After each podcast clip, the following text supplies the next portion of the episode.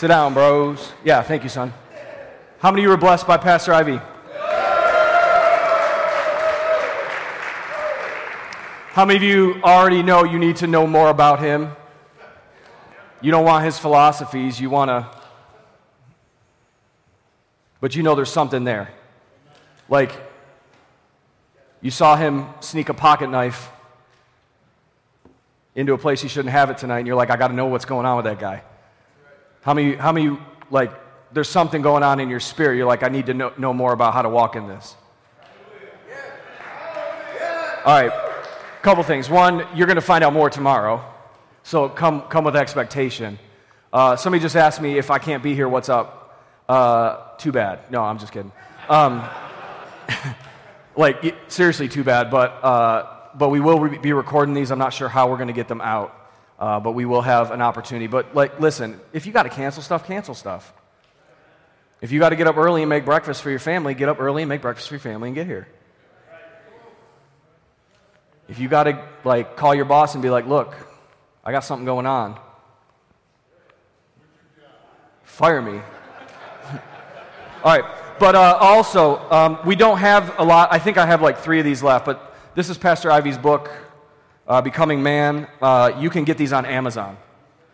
So, like two days, you can have it Monday. I think they deliver on Sunday. You could probably order it tonight and get it to your house on Sunday.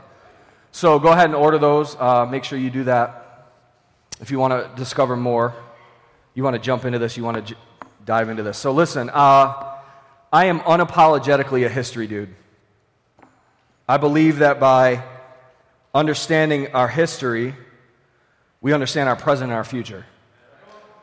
That what God is doing in the earth is not brand new, He's restoring us back to what He started with. And so I believe if we understand our history, we understand what God's taking us to. And a lot of times we forget our history. I want to share with you a, a history story. Like, I'm such a history weirdo that I will put clothes on from another era and go out and shoot, thanks, Art, go out and shoot black powder with some other dudes and throw tomahawks and all that kind of stuff. I've been tempted to put a loincloth on, but my wife says no. Pastor Ivy shared wisdom with us. She doesn't want you to show up naked or in a loincloth. She wants you to lead her. But I want to tell you some history about this region that maybe you didn't know. I didn't know it. Growing up, nobody taught me.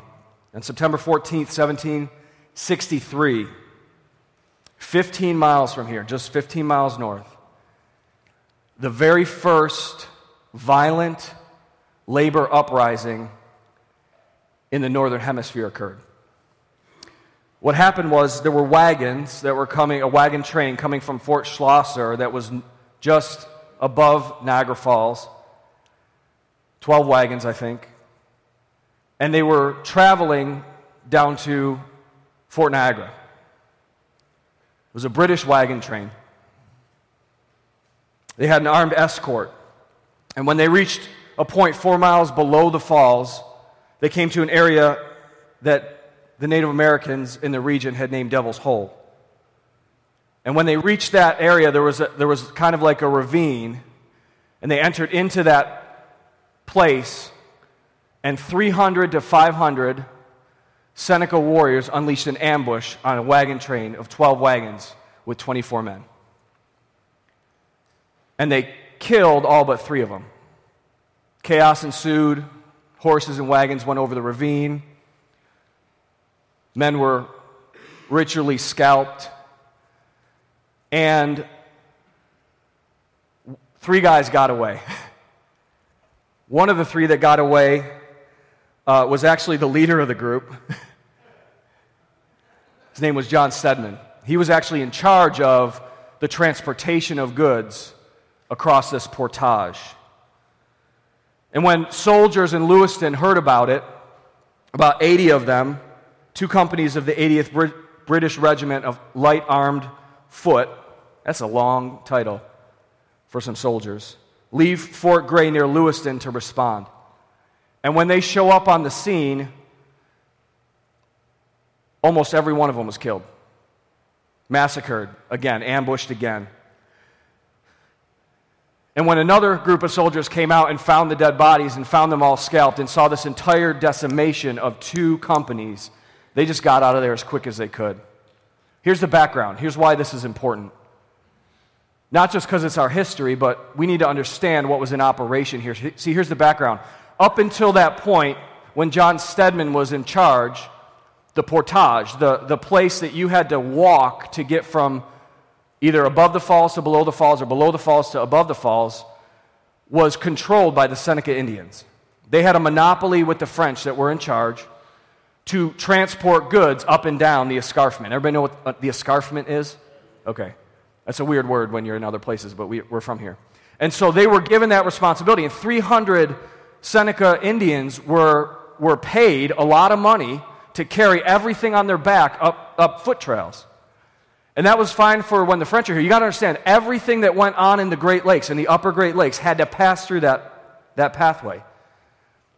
And it was a lucrative business. 300 guys made their living, and a pretty good living at that. But what happened was when the British came, they're like, forget this, I'm not paying you to do it.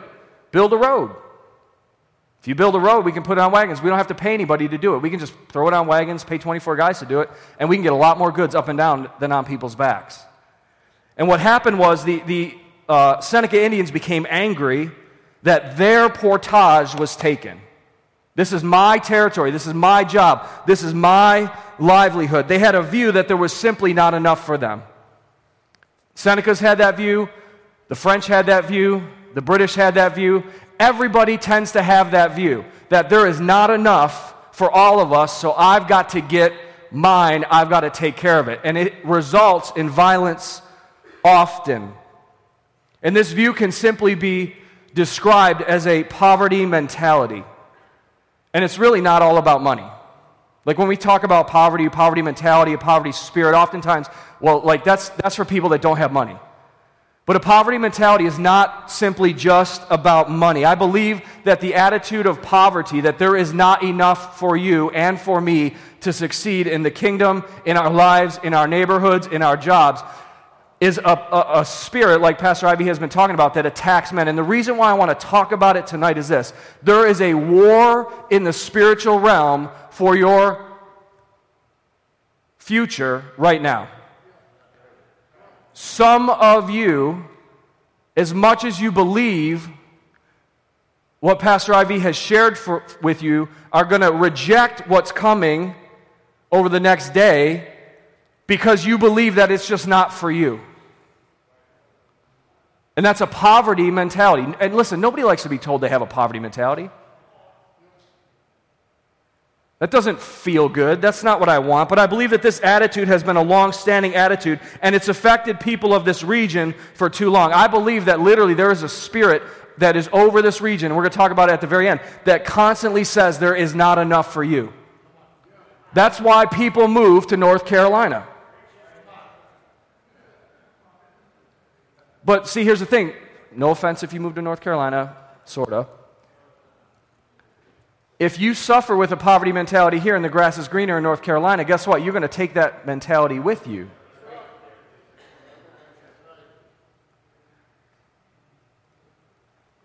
Because the truth is this wherever God has placed you, whatever p- p- uh, area of authority He has given to you, whatever part of the kingdom you are responsible to rule over, there is more than enough for you.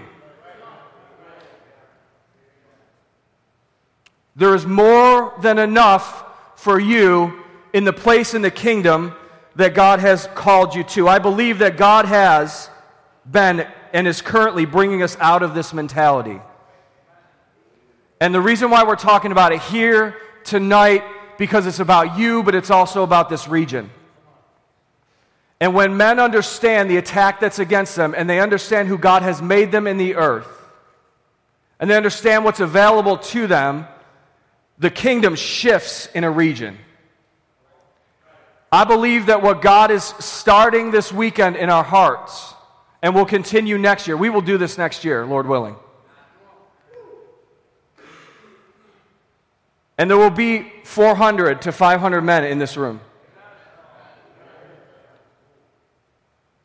At least. We can rent chairs and push them real close together. Is going to shift this region.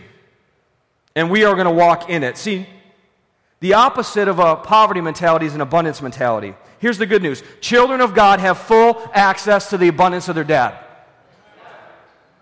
Children of God, sons of God, have full access to the abundance of their dad. There is more than enough for you. You were created to have abundance and to have an abundance mindset. In other words, literally, what God says you can have, you actually do have. Understand there's a, there's a, there's a, a nuance in those words. See, we, we believe often, like we'll agree, yes, whatever God says I can have, I can have. But did you catch what I said at the end of that? It's not whatever God says you have, you can have. It's whatever God says you have, you currently do have.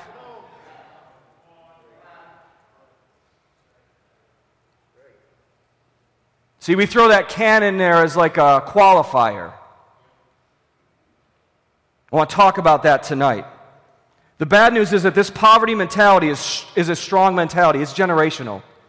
Listen, if, you, if you're here tonight and you're challenged by this, just like take responsibility for it, but you, got, you, you can blame your dad and his dad and his dad. Not as an excuse, but you need to understand like this is a generational thing over our region that is stopping and getting broken tonight. It's strong. It's strong, but it's not strong enough. This poverty mentality is, is not only strong and generationally strong, it's spiritual. Listen, it's not just about money. It's not just about do you have the things that you want.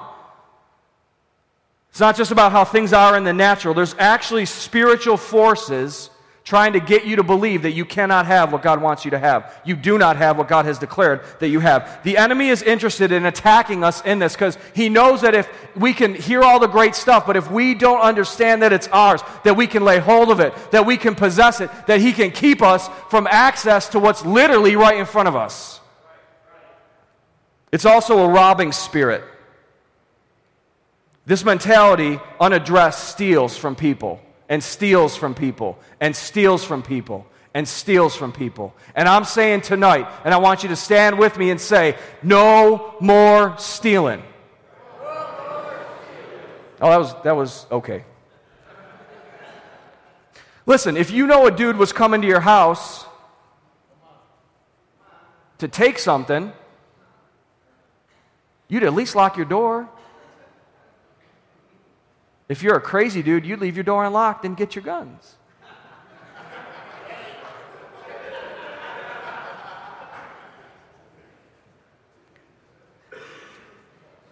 We're going we're, we're gonna identify this tonight because it's no more. No more robbing. It steals, listen, here's the thing it steals from people in the world, but here's where, what's really pitiful it steals from the sons of God. And it doesn't have to. So it's time for an attitude adjustment. so uh, I grew up in a house where attitude was everything. Everything. My, uh, my brother and I often got into uh, disagreements. Anybody ever get in disagreements with your brother? And some of you who've been around, you've heard this before, but I think it, it just bears repeating. My, my parents would put us in the back hall and say, Work it out. I'll be back in five minutes. And of course, as the firstborn leader, I'm like, all right, here's how it's going to go. And I'd ha- like I'd have it figured out. You need to say sorry. I'll say sorry. Like it didn't really matter. Like let's just get it figured out and let's get out of this back hall. This is stupid. And my brother and I won't tell you who, which one because they're both in the house tonight. Uh, would just stand there like, I don't want to talk to you. They wouldn't even say that. They just wouldn't talk. And I just get madder and madder and angrier and angrier. So my mom came back or my dad came back five minutes later. They'd open the door. They wouldn't even get to say, hey, what'd you figure out? I'd just be like, he won't talk to me. He's not working it out. You need to like let me go and punish him because he won't even deal with the problem that's between us. And my mom would say, Josh, you get to stay and tell my brother, I almost said his name, you can leave. And I'd be like, what is going on? It was because my attitude sucked. You could burn my house down. And if you were apologetic and genuine and real, you were good to go. But if you left your shoes in a place like up, you know, not on the shelf, and you were a punk about it, you get grounded for a week.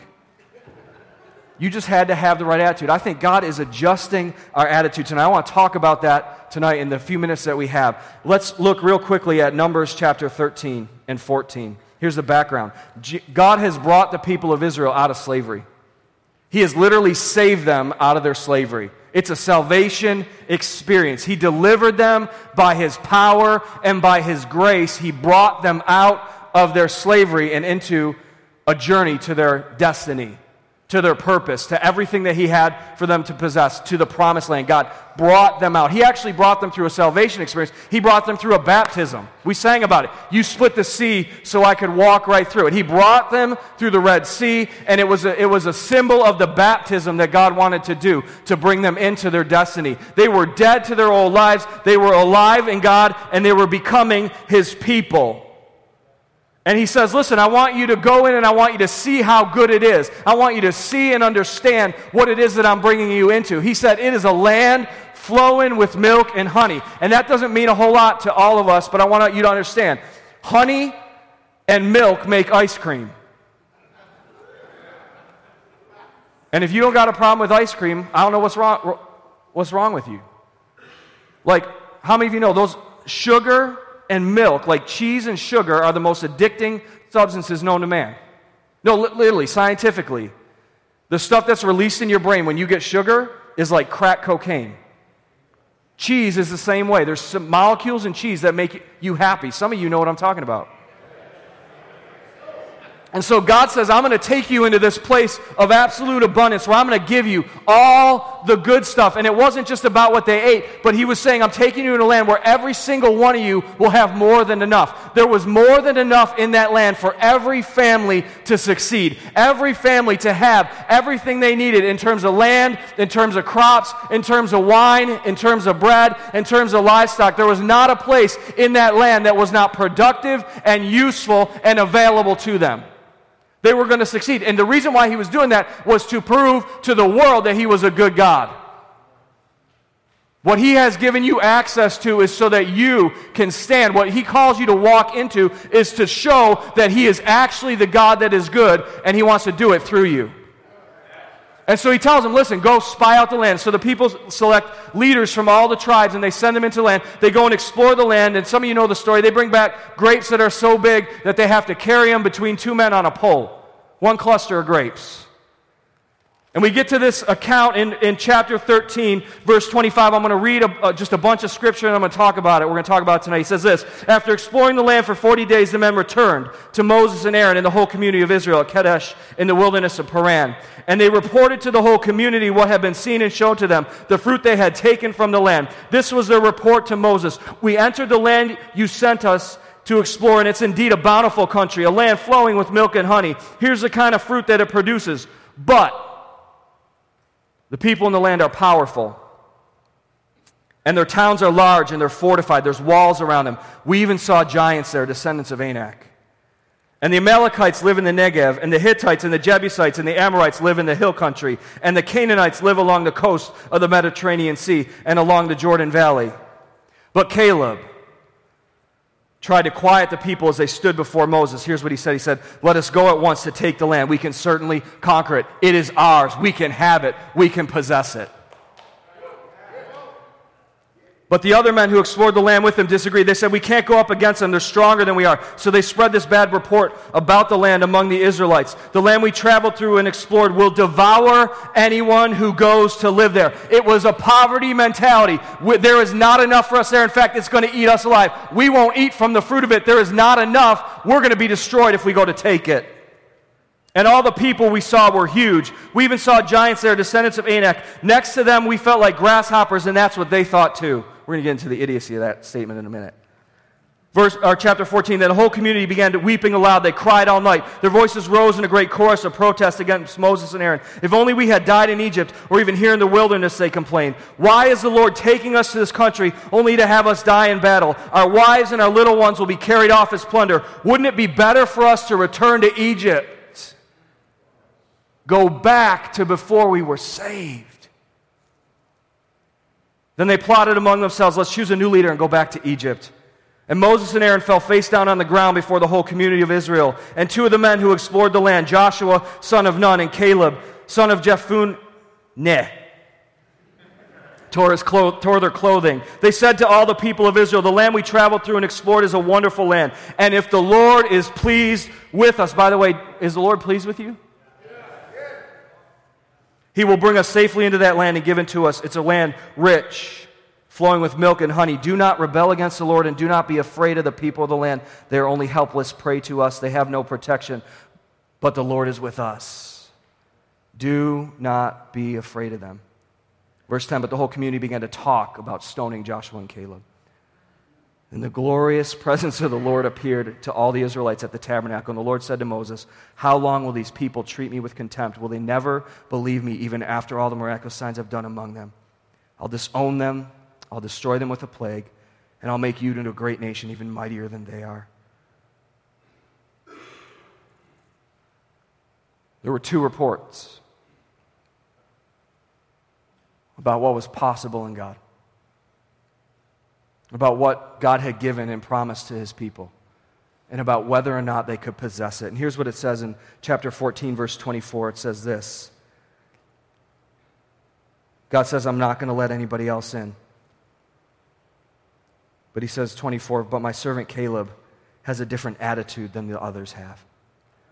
He's remained loyal to me, so I will bring him into the land he explored. His descendants will possess their first full share, sorry, full share of that land.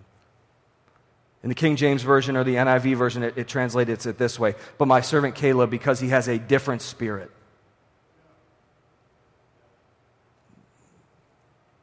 Different attitude We'll talk about that. Do you know what Caleb means? You know what the name Caleb means? I love, I love how God's putting this stuff together. Caleb means two things. Two things. You get to choose. It either means dog or it means faithful. You learn that you're not dogs tonight. So, what are you going to choose to be known by? Caleb had a different attitude. What was the different attitude? What made Caleb different? Real simple. Two things. First of all, he believed what God said because he saw and he heard. Look at Numbers 14 22. It says this Not one of these people will ever enter this land. They have all seen my glorious presence and the miraculous signs I performed in both Egypt and in the wilderness. But again and again, they have tested me by refusing to listen to my voice. Listen, they all saw the same thing. The reports of the, of the spies that came back agreed the land is flowing with milk and honey. It's a great land. They saw the same thing, but they didn't really see. They heard the same report, but they didn't really hear. Jesus described it this way in Matthew chapter 13. You don't have to turn it there. It's the parable of the seed. And as Jesus is explaining this parable to his disciples,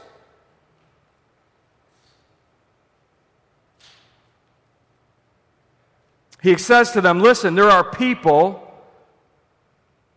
who will not who will see it but not see. Verse 14 this fulfills the prophecy that isaiah says when you hear what i say you will not understand. When you see what i do you will not comprehend. Because the hearts of the people are hardened and their ears cannot hear and they have closed their eyes. So their eyes cannot see and their ears cannot hear and their hearts cannot understand and they cannot turn to me and let me heal them.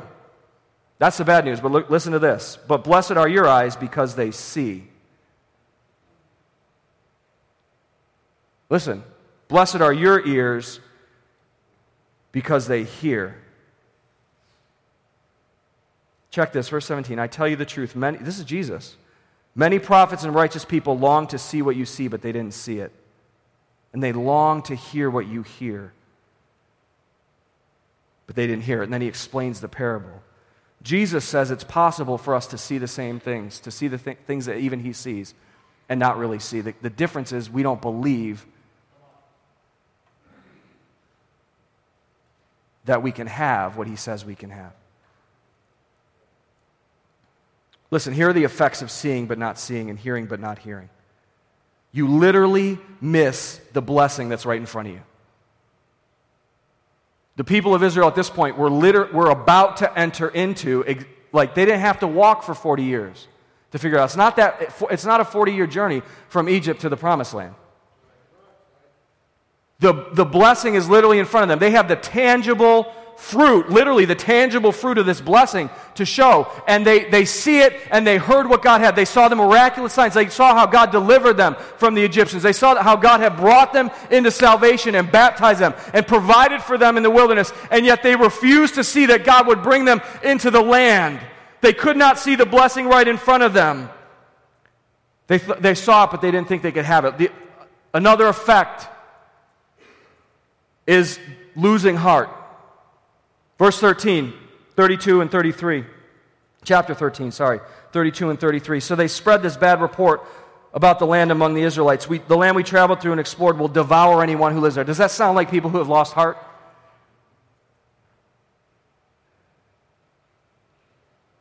Like, how many of you growing up had a dad that kept promising you something?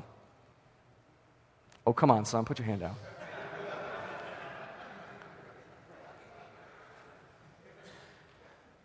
And they kept prom like, Dad, hey, Dad, can we do this? Dad, can we do this? My son just today, I don't know what hit him, but he got, he got the shopping bug. He was like, Hey, Dad, can we go shopping? Hey, Dad, can we go shopping? Hey, hey Dad, can we go shopping? I'm like, listen, let me, not this son, my other son. He, I said, son, this, this weekend, I'm going to give you the whole schedule. And there is, there is no shopping time in that schedule. I'm very careful not to promise him because how many of you, you've had dads that have promised you stuff and promised you stuff and it never happened? What happens when you lose heart? I can't have that. It doesn't become part of your promise. That, your Heavenly Father is not like that. He doesn't tell you He's going to do something for you and pull, and pull back. That's a word for somebody tonight.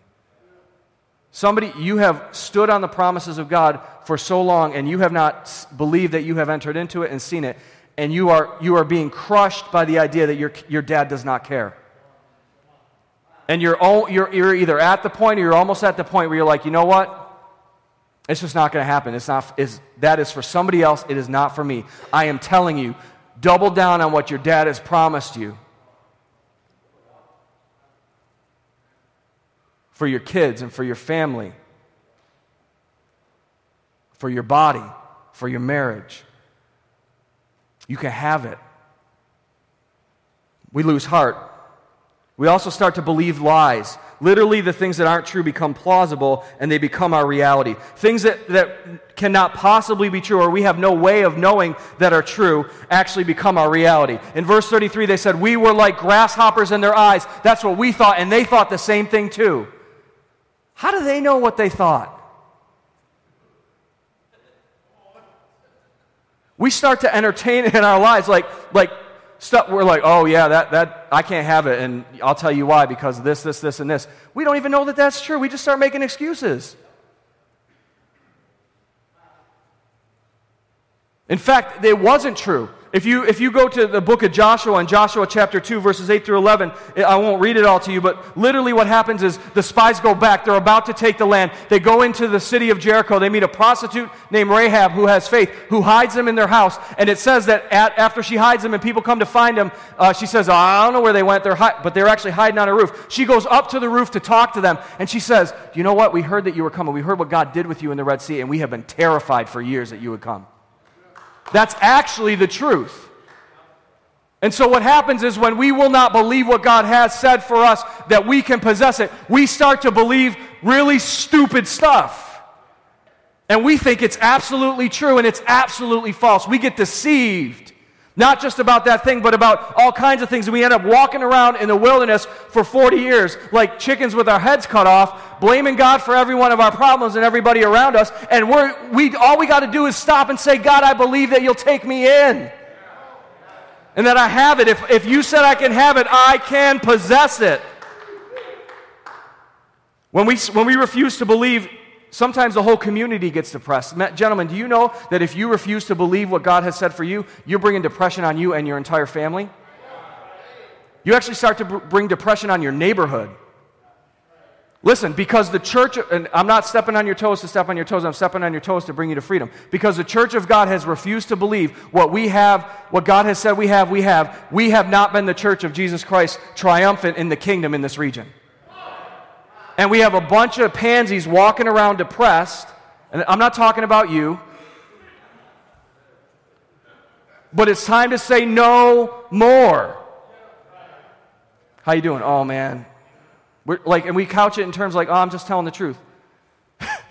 oh man, I, I, man, I'm just going through it. I'm, you know, just another day. It is what it is. Don't, uh, I don't want, I don't want to hear that phrase. It is time to stop. Is what it isn't. It is not what it is. It is what God says it is. Can y'all, can y'all walk with me and just stop saying it? And can you get a little giddy up and go when someone else says it and say stop? Thank you, three of you. Listen, guys, if we're going to change a region, we've got to walk and talk together about what God has to say. And the lack of response to that last question tells me there's, there's a community depression, not believing that it is what God says it is. And the three people that said yes have an attitude that's different, like Caleb. Can you walk with me, men, and stop saying it is what it is? And can, when other people say it, you very gently but strongly say, it is not what it is. It is what God says it is, and it is what I make it as a son of God. The whole community gets depressed. Look, look at verse 14, uh, chapter 14, verse 1. The whole community began to weep aloud and cried all night. Literally, a spirit of suicide invades. Verse, verse 2 Their voices rose in a great chorus of protest against Moses and Aaron. They said, If only we had died in Egypt or even here in the wilderness. It'd be better to be dead already. What? You want to die slaves? Or you want to die like halfway into what God has for you? Hopelessness sets in. Why would the Lord take us to this country only to have us die in battle and our wives and little ones be carried off as plunder? Wouldn't it be better to return to Egypt, to go back to our slavery? A hatred rises up for leaders. Verse 4. They plotted amongst themselves, let's choose a new leader and go back to Egypt. Listen, when we will not believe what God says for us, when people who stand up and say, This is what God has for you, stand up and say it. When prophets and apostles and leaders and pastors and men of God stand up and say, No, this is what God's calling us to. The people, of, uh, uh, the people who will not hear that and refuse to hear it start to actually operate in a spirit of murder. I don't want you to have it, and I'm really pissed off that you said I, I should have it. And we start to say, I want new leaders. Later, it says they talk about stoning Joshua and Caleb. Let's just kill them. Let's find some new leaders. And that's why people go from church Mm, to church, to church, to church, to church, because one of their pastors had enough nuts to stand up and say, hey, knock it off. They had enough nuts to say, come, in, come to my office. I want to talk to you about something. I want to come to your office, Pastor. I'll go to another church. Well, guess what? God's changing the region. I got friends in this, in this house, and I want to thank every leader and pastor that's in this place and honor you. I got friends in this house. Listen, we talk about y'all. when you show up here and I say, oh, you're going back to these conversations that we had. Hey, man, what brings you here today? Oh, I was at another church. You know, we're looking for a church. And I say, what church did you come from? You know, I know pretty much everybody. Most of them are my friends, and if they're not, I'll make friends with them because I'm a friendly guy. It looks like a phone call. Hey, Pastor, guess who came to my house this week? What the heck happened? Any, make anybody uncomfortable?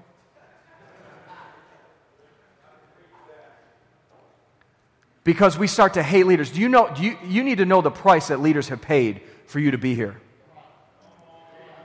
Like, like Pastor Ivy is standing up here preaching like powerful stuff. This didn't just come to him one day in a dream and he said, Oh, that's really cool. There, it is literally a life and death struggle. When your pastors, when your leaders stand up, and this is how we ought to lead for our families, we ought to say, I'll die on this hill for my family. There are literally people that have invested life and death in this weekend. And it's, it's life and death spiritually for you. It's life and death spiritually for your family. It's life and death spiritually for your church and for this region. It's life and death. Listen, revival's not going to come if the church of God stands around going, oh, I guess we can't have it. Listen, you got to know you're a son of God and you've been ushered into this earth. You've been put in this earth to bring the presence of God wherever you go, to bring revival because you're in revival.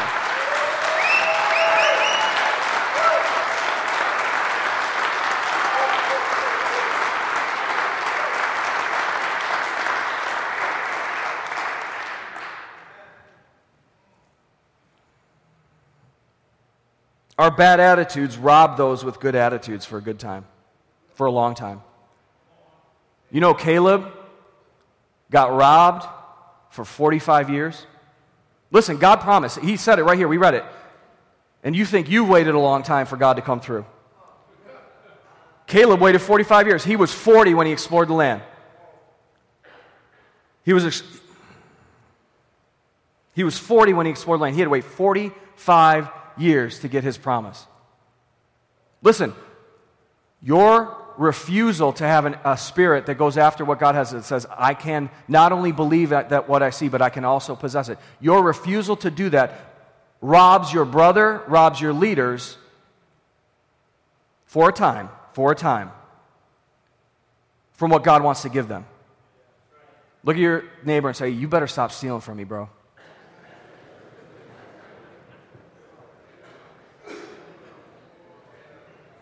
Now, the great news is Caleb had a different spirit, and he kept it for all those 45 years. We're going to talk about that. You with me? Listen, what made Caleb different was he was willing to see and to hear. But really, what made him different was this he remained loyal. God said he remained loyal to me, or he followed me wholeheartedly, or he followed me fully. I lo- Ivy, I love you because you quoted one of my favorite verses. Blessed is the man who hears these words of mine and puts them into practice. See, every time we get spiritual revelation and we don't put it into practice, we become more religious and less useful for God. Every time. God does not give you revelation of who He is so you can go, wow, that was great. He gives you revelation of who He is so that you can walk it out in the earth. Every revelation of God is actionable. And the, the action might be falling on your face going, You're amazing, and I'm, my voice is like just declaring your goodness and praise. Listen, that, that affects the earth. When we stand in this place and when we sing and when we raise our hands in worship, when tomorrow it looks different than it looked tonight. When tomorrow night we sing again and these altars are full of guys going bananas for Jesus, ape nuts for Jesus, going all David, King David. Like, don't strip down. That's just weird. But like, like sweat like like put some effort into it like you need to take something off because you're getting hot. You know what I'm saying? Because he's worth it. That, that creates atmosphere, that changes a region. That changes the atmosphere in a room. We, when we start to declare the praises of God, what happens? Book of Acts, this is not my notes. Book of Acts, when the Holy, when Holy Spirit comes and pours out a, a baptism on his people, they start speaking in languages they never heard. There's that sound that enters and flames are over their heads. People come from all around going, Are these dudes drunk? Because I'm hearing them talk all kinds of crazy things about who God is. But you know what? That's changed the atmosphere in that city. And a dude who was afraid a couple days before, who couldn't even stand up to a 12 year old, who couldn't say something, stands up before everybody. And I don't, I don't think it was like the 12 of them were there and they needed an answer, and all, all 11 stood back, and Peter's like, Oh, I guess I got to do it. Peter stood up and he says, Listen, I'm going to tell you what it is. And he got in people's faces, and 3,000 people came to Jesus.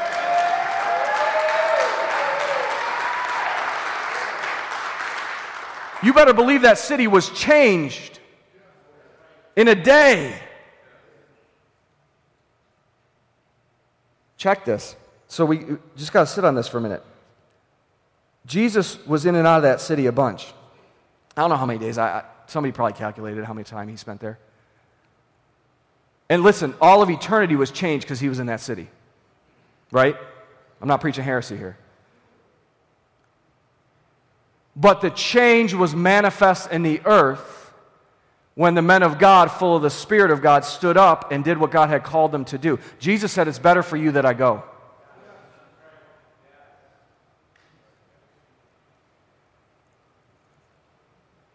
When we are willing to follow Jesus wholeheartedly, do whatever he says, we are able to take it. G, or Caleb said, Do not rebel against the Lord. Don't be afraid of the people and their only helpless prey to us. They have no protection. But the Lord is with us. Do not be afraid of them. Just before that, he said to all the people, The land we traveled and explored is a wonderful land. And if the Lord is pleased with us, he will bring us safely into that land and give it to us. It's yours. You can possess it, you can rule over it. You are able to take it. Listen, there's a spiritual and a physical inheritance, and it's too long that we have only settled for a, phys- a spiritual inheritance that's coming someday by and by.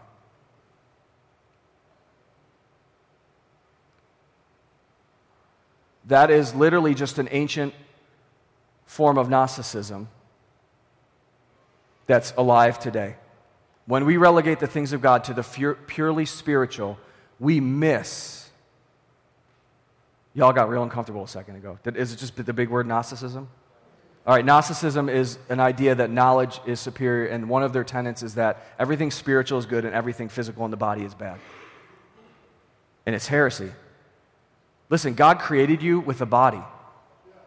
And your destiny is actually to be re embodied. He is going to give you new and heavenly bodies. You are not destined to be a spirit wandering around in heaven, floating among the clouds, listening to harp music. Your future is, is an embodied spirit with a soul, a new, better physical body, a glorious body, clothed in glo- white robes and gold robes and glory. But it's a body. Some of us are like, okay, well, yeah, that's good. But listen, do you know that right now your body is a temple of the Holy Spirit? So, what God wants to do in you spiritually, He wants to do in you mentally, He wants to do in you emotionally, He wants to do in you physically. There is a physical inheritance that He is calling us to. And when we refuse to believe it, when we only make it spiritual, we just sit around in Bible studies and talk about the good things of God, and we never do anything about it. And God is looking for men who are like Caleb, who say, I am willing to do something about it. So, what were the effects for Caleb? God says this I'll bring him into the land he explored. You and I were created, we're designed to rule. Listen, when we talk about this movement, I am for prophet, priest, king, word. Sometimes guys get real offended when you say you're a king. Who gets to tell you that you're a king? You were designed to rule. How do I know? Because it's right back in the beginning. I'm going to look at it really quick. This is a creation truth. In the very beginning of human history, God gave his leadership to Adam and Eve, and by extension to all human beings. That means you look at, look at your neighbor and say, That's you too. Even before he created us, his thoughts were about us leading. Did you know that? Even before he created you, he was dreaming about it. This is what he said, Genesis 1:26, and God said, "Let us make human beings in our image to be like us." Listen, they will reign. When God says, I'm going to make you like me, the likeness of God is to reign. Over the fish the sea, the birds in the sky, the livestock, wild animals on the earth, the small animals that scurry along the ground. See, after God thought it up, he acted like the powerful leader that he is, and he put it into practice. He dreamed about it, he believed it, and he said it, and he made it happen. See, he's a good, purposeful, powerful leader, and that's what he did. Genesis 1:27, it says, So God created human beings in his own image. If he created you in his image, your image, the image of God in you, one of the things is to reign. The image of God, He created them. Male and female, He created them. And when He created us, He extended His leadership in the earth through us. We are His image bearers, and a huge part of that image is to carry the blessing and the authority to lead. Look at God's very first words to His human representatives in the earth. The next verse, 28. Then God blessed them. See, we treat leadership like it's a curse and a burden. People tell me all the time, Pastor, I can't believe you do what you do. Listen, I get it, and I know that there's stuff that I've said yes to, and I, but you got to know something. I love doing what I do. It is my privilege and my joy, and it makes me feel alive. Listen, if I couldn't do this, if I couldn't lead, I'd get really depressed. Listen, God bless him. He said, Be fruitful and multiply and fill the earth and govern it and reign over it. Every one of these blessings is a leadership command. The great news that God is God not only told us that we have to lead, that we're responsible to lead, but He also gave us everything we need to make it happen. Next verse, 29 and 30. Then God said, Look, I've given you every seed bearing plant throughout this earth and the fruit trees for your food. And I've given you every green plant as food and for the, all the wild animals, the birds in the sky, the small animals that scurry along the ground, everything that has life. And that is what happened. Listen, you knew I was going to get here if you're from this house. God gave you food so you could lead. And you live in Buffalo, New York, so you got the best food in the world.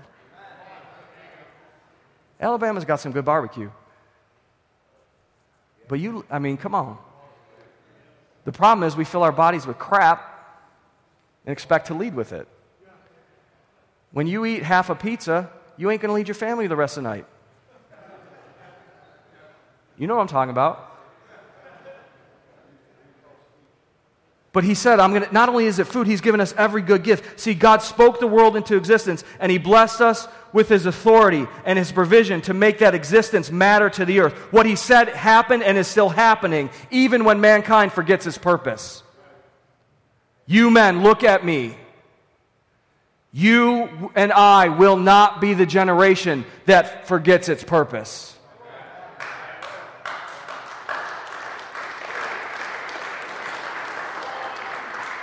You want to know what God thinks about it? Look at verse 31. God looks at the whole system He created, and He looks over all that He's made, and He says that it is very good. Before this, the verses that describe His creation, He looks at it and He says it's good. But with man in His God designed leadership role, He declares the whole thing very good. Should teach us something about all men. As you come more and more into your manhood in this calling, it's going to become more and more apparent to you. But you are opposed by the enemy. Satan will love nothing more than to steal and stall your calling and rob the earth of the specific blessing that you were created to be. Some of you heard that and you're like, I don't, I don't think that's true for me. Listen, you, are, you were put into this earth and created to be a specific blessing to this earth. Every man in this place. And I don't care what you've done. I don't care what you struggle with. I don't care what sin has beset you. Listen, God has spoken and He has put you in this earth for a creative purpose, and it's to bless the earth. It's to bless your family. It's to bless your church. It's to bless the region. It's to bless your neighborhood. It's to bless your, your boss. It's to bless the economy of this region. God has placed you here to rule and to reign. And it is not only for you to believe it and to see it, it's for you to actually step into it. So listen, if God, God has made you for leadership, you carry a measure of His authority in the earth, so lead. God dreams about your leadership. God will be faithful to his dreams for you. You better believe it. If God dreams it, he's going to make it happen. Listen, follow his dreams. Your God given leadership is designed to expand. He who is faithful with little will be given more, so be faithful and expect more. God has all the provision you need for leadership in his voice and his gifts. You can trust him by faith, the faith that unlocks every door to the kingdom to lead you and provide all you need and more. So take your needs to him and step out in obedience and faith. When you lead, God sees it as very good. So you need to start, we need to start enjoying the pleasure of God when we lead. Listen, here's the deal though. You're going to go home and try to lead some of this, and you're not going to feel the pleasure of God. He's, he's pleasure, he, he's having a good time watching this. But you're going to experience some opportunities with your wife, and opportunities with your children, and opportunities with your boss, and maybe some opportunities with your pastor. And you're going to step out and see here's what, here's, what, here's what little boys do. We try it, and when it doesn't work, we say, I guess that wasn't for me. And a region doesn't get shifted when we try some stuff and then say, I got, well, I looked at it and it was nice, but that's, that's for Pastor Ivy, that's for Pastor Josh. That's for his family. That's for some other leaders, another church. See, listen, God wants you to lead because it's not only about Caleb, but it's about his descendants. He says, I'm going to bring his descendants into the land. But it's not only about Caleb's descendants. He said his descendants are going to have everything. They're going to have their full share. But listen, understand this. What Caleb had to say was not just for his descendants. Did you know what Caleb was prophesying? Actually, every other young person in that, in that nation entered into. Everybody who was, who was over, was it 20? I don't, I don't remember. Everybody who was old enough to know what they were doing, when they rejected what God had to say about them, died in the wilderness. That's what God said. And that's what happened. But did you know God said to Caleb, Your descendants are going to have their full share. Guess what? All the other descendants got it too. Listen, what God has called you to lead in is for your generation and for the next generation, but you, you understand something, it's for my kids too. I need you to believe what God has called you to do because it affects me and affects my generation, my children, my grandchildren. What God does in you is not just for you. Your cooperation with a poverty mindset or an abundance mindset has long lasting effects on the others around you. Do you know that Caleb was not even entitled to this land? Scripture says that Caleb was the, a Kenizzite. He, he was sent out by the tribe of Judah, but at some point he was, he was, his descent, he was descendant from the tribes of Kenizzites. If you read back in Scripture, when Abraham was brought into land, the Kenizzites were one of the tribes that was there. At some point, Caleb's people were not part of the people of God, and they got adopted in. Caleb, uh, uh, Jewish tradition says, was a Gentile. He wasn't even entitled to it. And so when, when Jewish people read this, they say, This is why the, the nation of Israel needs Gentiles who will tell us who we are, who will tell us what our possession is, who will walk with us into that possession. See, Caleb, who wasn't even by, by birth or by, by genetics entitled to it, was willing to believe the promises of God and say, These are mine too. And so we can have everything that God has told us we can have. Listen, some of you tonight are saying, Pastor, you don't know. I am not qualified. My family background is not qualified. You're saying I'm too old and it's too late. I can't. My body does, won't do it. My family won't cooperate with me. My wife is a hag. Don't say that. You don't understand. Like, my job won't allow me to do this. My neighborhood is bad, the one I came from. My credit won't, well, blah, blah, blah, blah, blah. Stop with the excuses. If you are a child of God, you have been adopted in. It doesn't matter where you came from, it matters where you are right now. And the truth is this you're a son of God, and so you are entitled to everything God says that you can have. We've got to understand listen, this is not a small blessing. We keep working for comfort. We keep, just give me the next little blessing. Like if I can just make it through the day and get to my chair and watch a TV show and have a good night's sleep, then maybe tomorrow will be a little better. And God's saying, You have missed the entire point of what I'm calling you to. It's not a small blessing. God says to Caleb, his, his children will possess their full share. He and his children will have it all. Turn to your neighbor and say, You can have it all. Listen, give me, 40 years later, Caleb comes. It's in Joshua chapter uh, 14, 15. No, sorry, 14. 45 years later, Caleb and Joshua are the only one of that generation left. Moses isn't even with them. And they're conquering the land. And they have, wa- so, so 40 years they walk through the desert.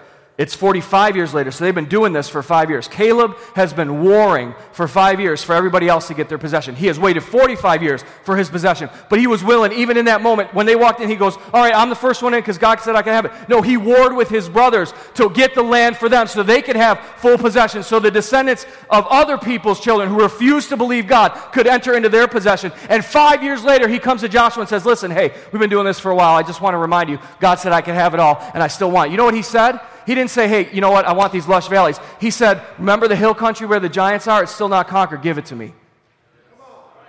He said, God promised I could have it. 45 years later, I'm str- God has kept me stronger. I'm just as strong as I was when I explored the land. My arm is still strong. He, and he didn't say, so give it to me and let other people fight for it. He said, let me, he said, give me the authority to go and get it, and I'm going to take it. He had the same exact attitude at that point. He said, it's mine. I've waited for it, but I've known all along it's mine, and my arm is still strong. My God has kept my arm strong, and I'm going to take it. I'm going to possess it. I'm going to rule over it. And that's what God gave him. That's what he gave him.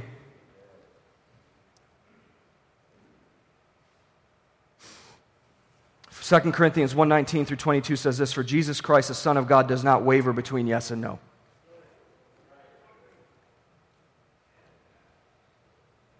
He is the one whom Silas, Timothy and I preach to you and he is God's ultimate yes and he always does what he says. The next verse, sorry, 2 Corinthians 1:20, for all of God's promises have been filled in Christ with a resounding yes. Listen. Wait, just listen. And through Christ, our amen, which means yes, ascends to God for his glory. Listen, you have a part to play. You have a part to play. Listen, Jesus came and he said yes. He said the promises are yours. All the promises are yours. The problem is we don't even study the promises. But Jesus has come. He said yes. He said yes. He said yes. And we keep saying yes. Great, he said yes. But there's your part to play. Your part to play is amen. It's yes, and let it be so for me. Your part to play is to say amen. It's to say, I see it, I hear it, I believe it, and I will possess it because you have said that it is mine. 2 Corinthians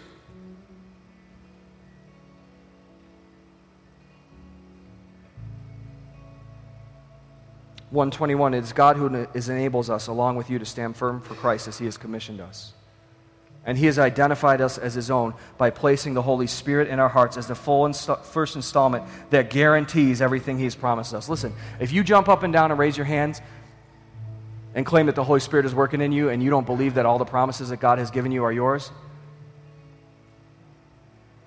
you're not cooperating with the holy spirit 1 corinthians 4 sorry, 1, 4 through 9 says this, and I'm getting ready to close. Paul gives thanks to God. He says, I always thank my God for you and the gracious gifts he has given you now that you belong to Christ Jesus. Through him, God has enriched your church in every way. With all of your eloquent words and all of your knowledge, this confirms what I told you about Christ is true. Listen to this. Now you have, say, I have, every spiritual gift you need as you eagerly wait for the return of your Lord Jesus Christ. Listen, He will keep you strong to the end so that you'll be free from blame on the day the Lord Jesus Christ returns. God will do this, for He is faithful to do what He says. And He has invited you, listen, He has invited you into partnership with His Son, Jesus Christ our Lord. Some of you need to let this sink in. If you get nothing else, understand this Jesus has called you to partner with Him in the earth. And some of you think it's heresy. Some of you think it's not true. Listen, it, that's the poverty spirit robbing you of your possession. And it's time to say no more. And so God has brought us this place of decision tonight. Listen, I told you we talk about this, and as I close, in the late 1950s, Buffalo reached a zenith of population. The city of Buffalo in the late 1950s had 580,000 people. Buffalo had some of the largest rail yards in the world. In fact, my understanding is they had the second largest rail yards. We had the second largest rail yards in the entire earth. Because of all the goods that came out of the Great Lakes and the Midwest were put on ships and they were brought to Buffalo. That's why the grain elevators are there. Because all the, all the stuff that was grown in the Midwest was put on ships and brought to Buffalo and put on trains and sent all over the world. Buffalo is a center of transportation and manufacturing and industry. But in the 1950s, something happened that changed our region. The Welland Canal was built. And when the Welland Canal was completed, it allowed ocean going vessels to bypass Niagara Falls and thereby bypass Buffalo. They could go straight to the ocean without having to stop and pay somebody to put their goods on our trains. And Buffalo started its decline. Spiritually and physically, we saw it. Listen, here's the choice here. It's a powerful choice. We can live in the legacy of there is not enough. Or we can stand up in our generation and say, listen, whoa, whoa, whoa, whoa, whoa. There's more than enough for me. And there's more than enough for you. And there's more than enough for you. Everything that God has promised us, we can have. We have a choice here, a powerful choice. Numbers 14, 23, God says, They will never see the land I swore to give their ancestors. None of those who treated me with contempt will ever see it. The issue is our heart. What will we say about what God says about us? It's time for an attitude adjustment. Real simple.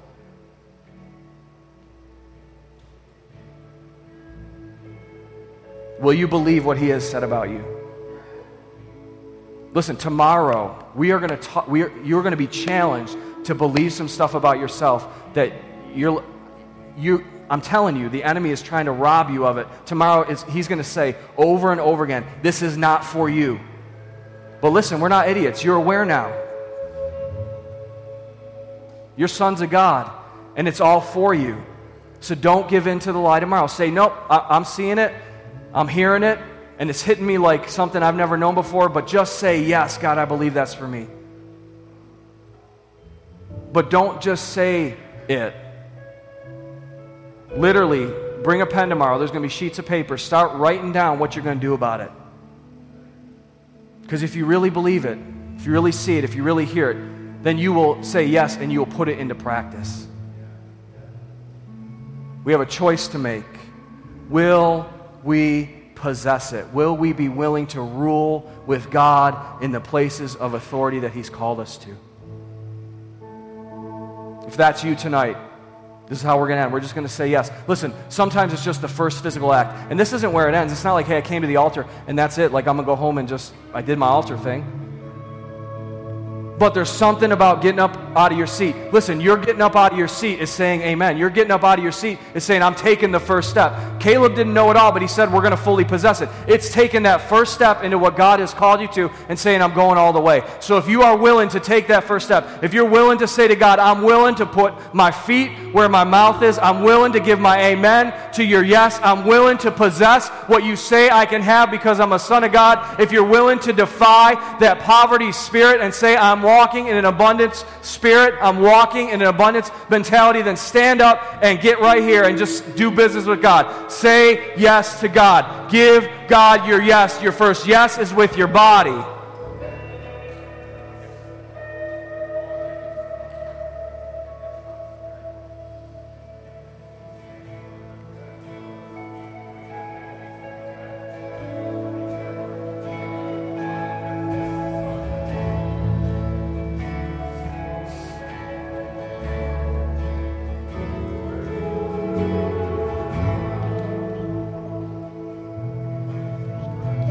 Listen, sometimes we make it so spiritual. Like somebody's got to come lay hands on me. Somebody's got to like tell me something. I need an encouraging word. Listen, this moment is just for you to do business with God, to do business with Jesus, to say, I know that you've done it all. You have said yes, and you're just simply adding your amen. So whatever He brings to your mind in this moment, whatever it is that you have failed to possess, whatever it is that you have felt is impossible in this moment, just simply say amen to Him. Just simply say yes right now.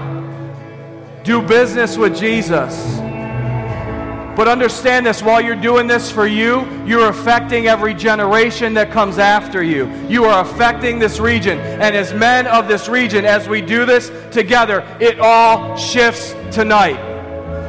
It all changes tonight because it's not two or three guys saying we're going after it. It's a group of men that are saying we will say yes to God over and over and over again until we have full possession. We will not let go till we see the promise of God fulfilled. And we are willing to wait 45 years if that's what it takes, but we're going to trust God to strengthen our arms. And when it's time, we will possess it. And I'm telling you, the time is now.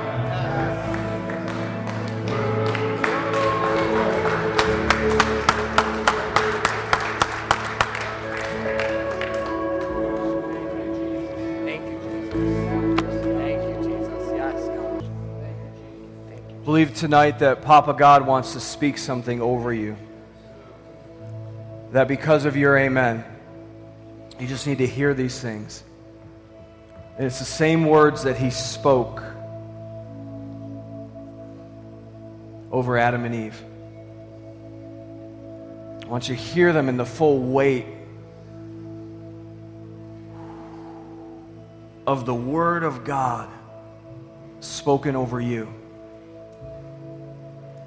the word of your dad that loves you. The word of your dad that has said, I hear, I hear you what you're saying, son, tonight. I hear it. All of creation responds when your dad speaks. This is what he says to you tonight.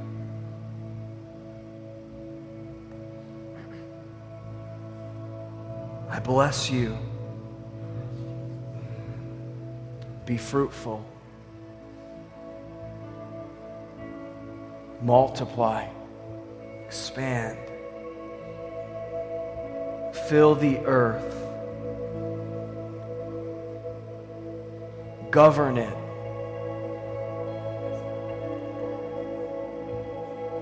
And reign over.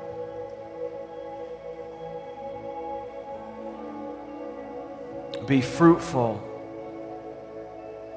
I bless you to be fruitful. I bless you to multiply. I bless you to fill the earth. I bless you to govern it. I bless you to reign over. I bless you to be fruitful. I bless you to multiply. I bless you to fill the earth. I bless you to govern it. I bless you to reign over.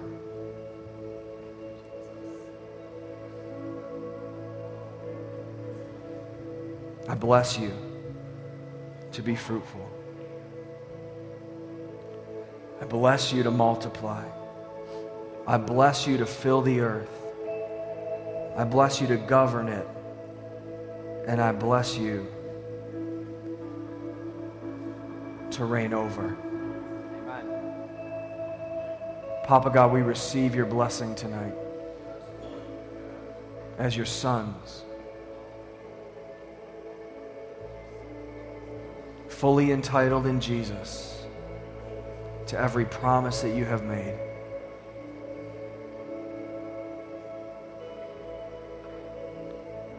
We receive it tonight. We receive your blessing tonight.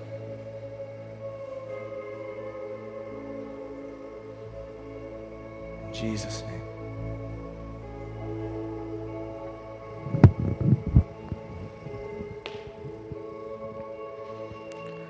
Wow. God, we just thank you, Lord. We thank you, Lord.